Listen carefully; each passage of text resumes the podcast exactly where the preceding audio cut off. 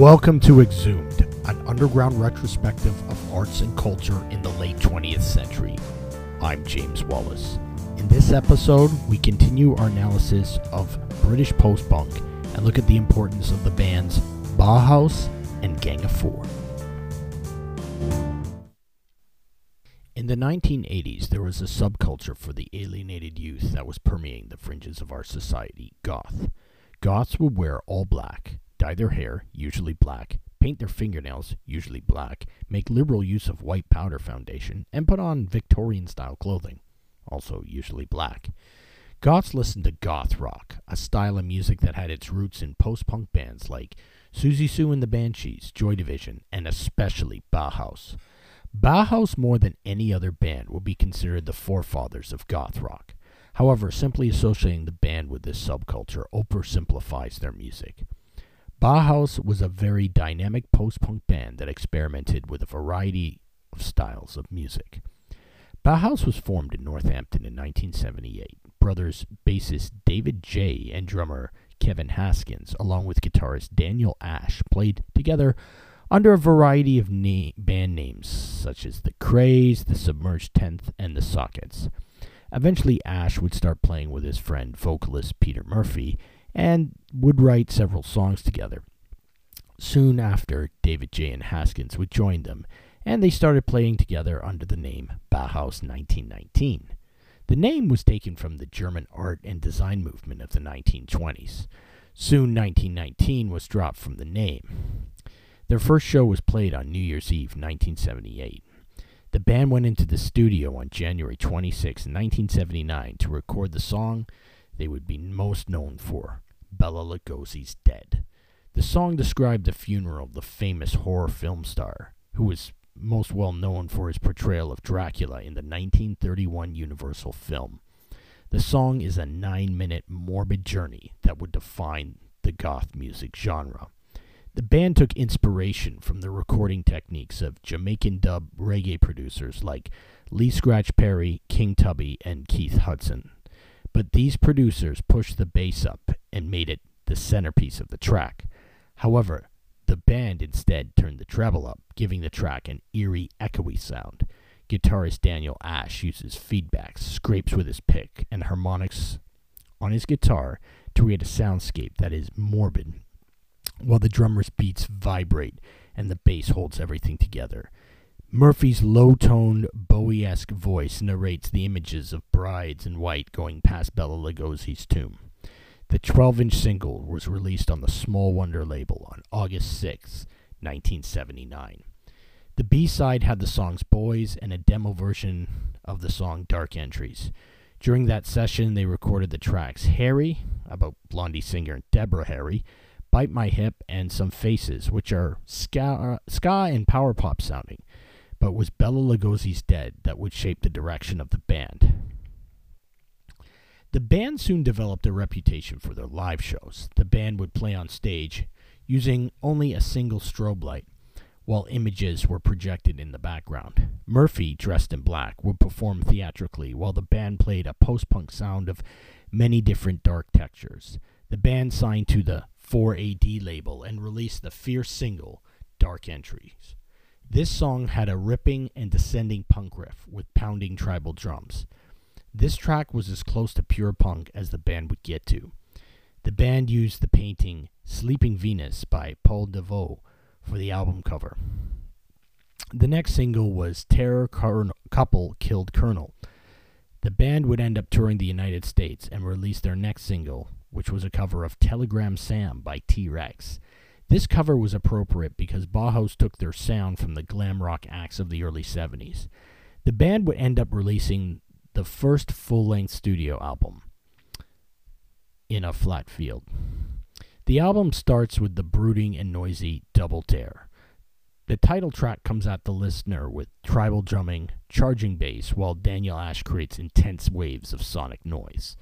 Another highlight track is Stigmata Martyr.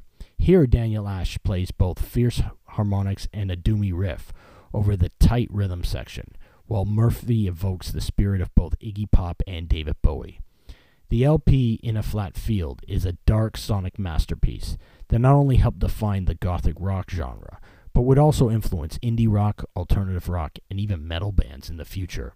The band had truly developed their own defined sound.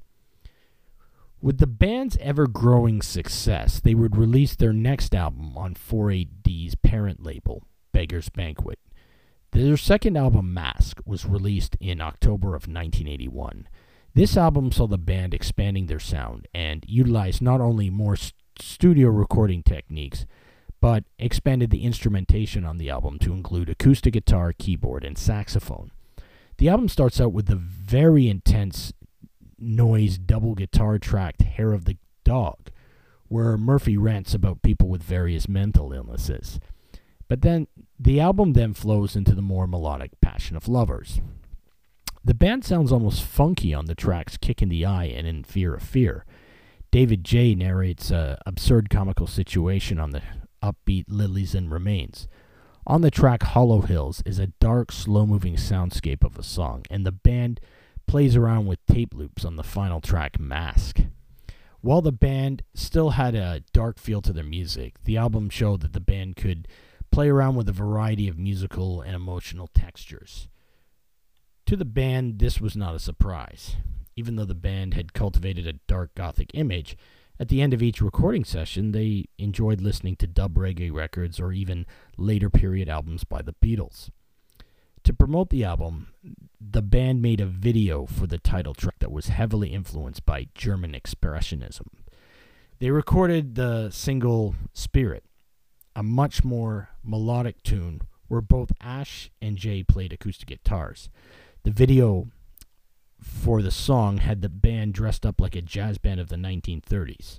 Murphy particularly plays up the theatrics here.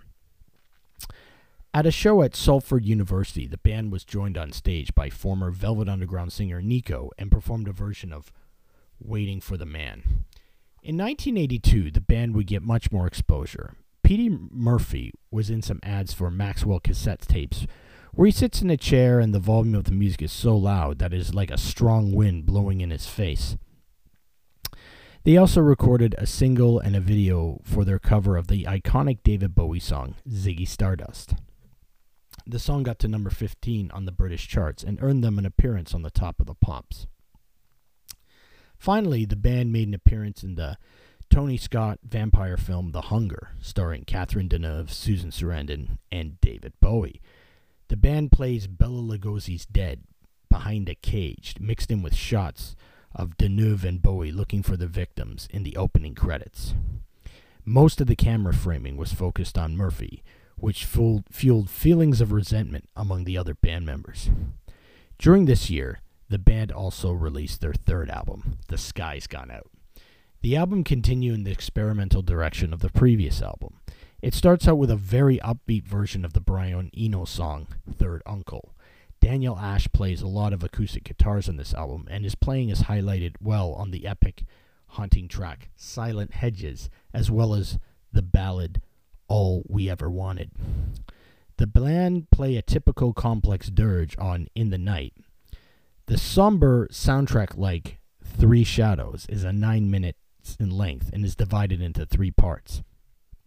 The band used experimental soundscapes on Swing the Heartache, and the album closes with Exquisite Corpse. That song starts out with some light yet noisy guitar playing before evolving into a piano driven cabaret song, then going into acoustic, then electric guitars before switching into a dub reggae song at the 3 minute 29 second mark. The track highlights the range of music the band could play. The first 30,000 copies of the album also came with a free live album. Press the eject and give me the tape. Bauhaus had booked a bunch of studio time in early 1983, but Murphy got a severe case of viral pneumonia. While Murphy recovered, Ash and J. took the reins and went ahead with the songwriting. David J. did the lead vocals on Who Killed Mr. Moonlight, while Ash sang on Slice of Life. When Murphy returned, he ended up only providing vocals on four tracks on the album, which was called Burning from the Inside, including the hit track She's in Parties. The album had a wide range of sounds and foreshadowed the sound that Ash and J. were pursuing in their band Love and Rockets. One of the highlight tracks is the Eastern European folk inspired King Volcano. But the writing was on the wall in terms of the band's future direction. On July 5th, 1983, the band played their last show at London's Hammersmith Palace. Ash would play in Tones on Tail before joining J. and Haskins in the very successful Love and Rockets, named after the comic book of the same name by the Hernandez brothers. Murphy would play in the band Dali's Car before starting a successful solo career. He ended up converting to Sufi Islam and moved to Istanbul, Turkey. Bauhaus would reform and tour in 1998 and would even release the album Go Away White in 2008. Bauhaus would not only influence goth bands like Sisters of Mercy, but bands like Ministry, Soundgarden, Jane's Addiction, Big Black, and the Flaming Lips. They created a unique musical vision that has aged very well. One post punk band that would have a massive influence on bands decade after their existence was Leeds Gang of Four. Guitarist Andy Gill and vocalist John Lee King had been friends as teenagers and started playing together at Leeds University in 1976. They were soon joined by drummer Hugo Burnham and bassist Dave Allen. While this was the time of punk rock, when the band actually started jamming together, something very unique started to emerge. Burnham and Allen played rhythms in the style of funk acts like Parliament Funkadelic or James Brown, while Gill played staccato guitar lines mixed with ample feedback. King, on the other hand, would sing lyrics describing situations on how the lives of working people are affected by society, economics, and politics. The band were part of a musical scene that included bands like the Mekons and Delta 5. In fact, it was the Mekons' Andy Corrigan who suggested the name Gang of Four, who were in fact a notorious faction of the Chinese Communist Party. The band began, began playing live together in 1977. In June 1978, they recorded three songs for their first 7 inch Damaged Goods, Love Like Anthrax, and Armalite Rifle. Damaged Goods has King ranting about a man trying to distinguish between love and lust, while the bland plays a kind of cold style funk. Armalite Rifle makes a direct political commentary as the lyrics describe all kinds of things that an Armalite rifle can do. Anthrax has Gill playing sheets of guitar feedback as a slow plodding rhythm section creates a funky beat. Critics started to refer to the band as punk funk, a label they really couldn't stand. What was interesting is the lyrics and the artwork of the band were influenced by the Situationist International movement. In 1979, the band released their debut album, Entertainment. Versions of Damaged Goods and Anthrax were on the album. Other highlight tracks include the terse rhythmic Ether, the groovy Not Great Men, and the charging At Home He Feels Like a Tourist. The latter song got them invited to play on BBC's Top of the Pops, but they walked off because they refused to change the lyrical reference to condoms. The song was also banned by the BBC radio as well. Entertainment rose to 45 on the UK charts, and the band toured extensively in the UK, Europe, and North America. The band followed up uh, with the Yellow Pea EP in 1980, and then with their second album, Solid Gold, in 1981. The album had a more darker and contemplative feel than Entertainment. Highlights include Paralyze, which narrates the reality that unemployment has on a person's pride the hypnotic What We All Want, the satirical Cheeseburger, and the noisy, sparse guitar driven He'd Send in the Army. The EP Another Day, Another Dollar was released in 1982, which featured two live tracks and the intense funk of To Hell with Poverty. Soon, Dave Allen left to start Shriekback. Sara Lee from Robert Fripp's League of Extraordinary Gentlemen joined on bass, and helped take the band in a more commercial direction for 1982's Songs of the Free. The album has a cleaner production that was more in line with the new wave bands of the time rather than with the sparse sounds found on the first two albums. It did produce the highly successful dance floor hit and their most famous song, I Love a Man in Uniform, which actually ended up being banned by the BBC because of the UK's involvement in the Falklands War. While the band were beginning to gain a greater audience in the USA, Tensions were beginning to build up in the band. Burnham left in 1983 and a drum machine replaced him for 1983's Hard. This album was very commercial sounding and was hated by a lot of the fans of the first two albums. The band broke up in 1984. Gill and King would get back together in 1987 and would release Mall in 1991, Shrink Wrapped in 1995, and several albums in the millennium. Unfortunately, Andy Gill passed away on February 20th, 2020. Gang of Four had a massive impact on music in the years after the release of Entertainment and Solid Gold. The funk punk metal of the Red Hot Chili Peppers took inspiration from the band. Gill actually produced their debut album. Tom Morello's use of feedback in Rage Against the Machine was directly influenced by Andy Gill's guitar playing. Kurt Cobain stated that when Nirvana started, they were just a scratch acid and Gang of Four ripoff. Entertainment ranked on 13 on Cobain's favorite 50 albums of all time. The angular rhythms of Gang of Four influenced indie rock of the 90s like the Jesus Lizard and bands from the millennium like Franz Ferdinand. One band that takes cues from Gang of Four's tense rhythms and feedback harmonic drenched guitars was Washington, D.C.'s Fugazi. The stop start time signatures of Fugazi and even their vocal style are directly influenced by Gang of Four. Gang of Four is one of the more influential bands in rock history that more people should know about and be aware of their impact on the evolution of rock music.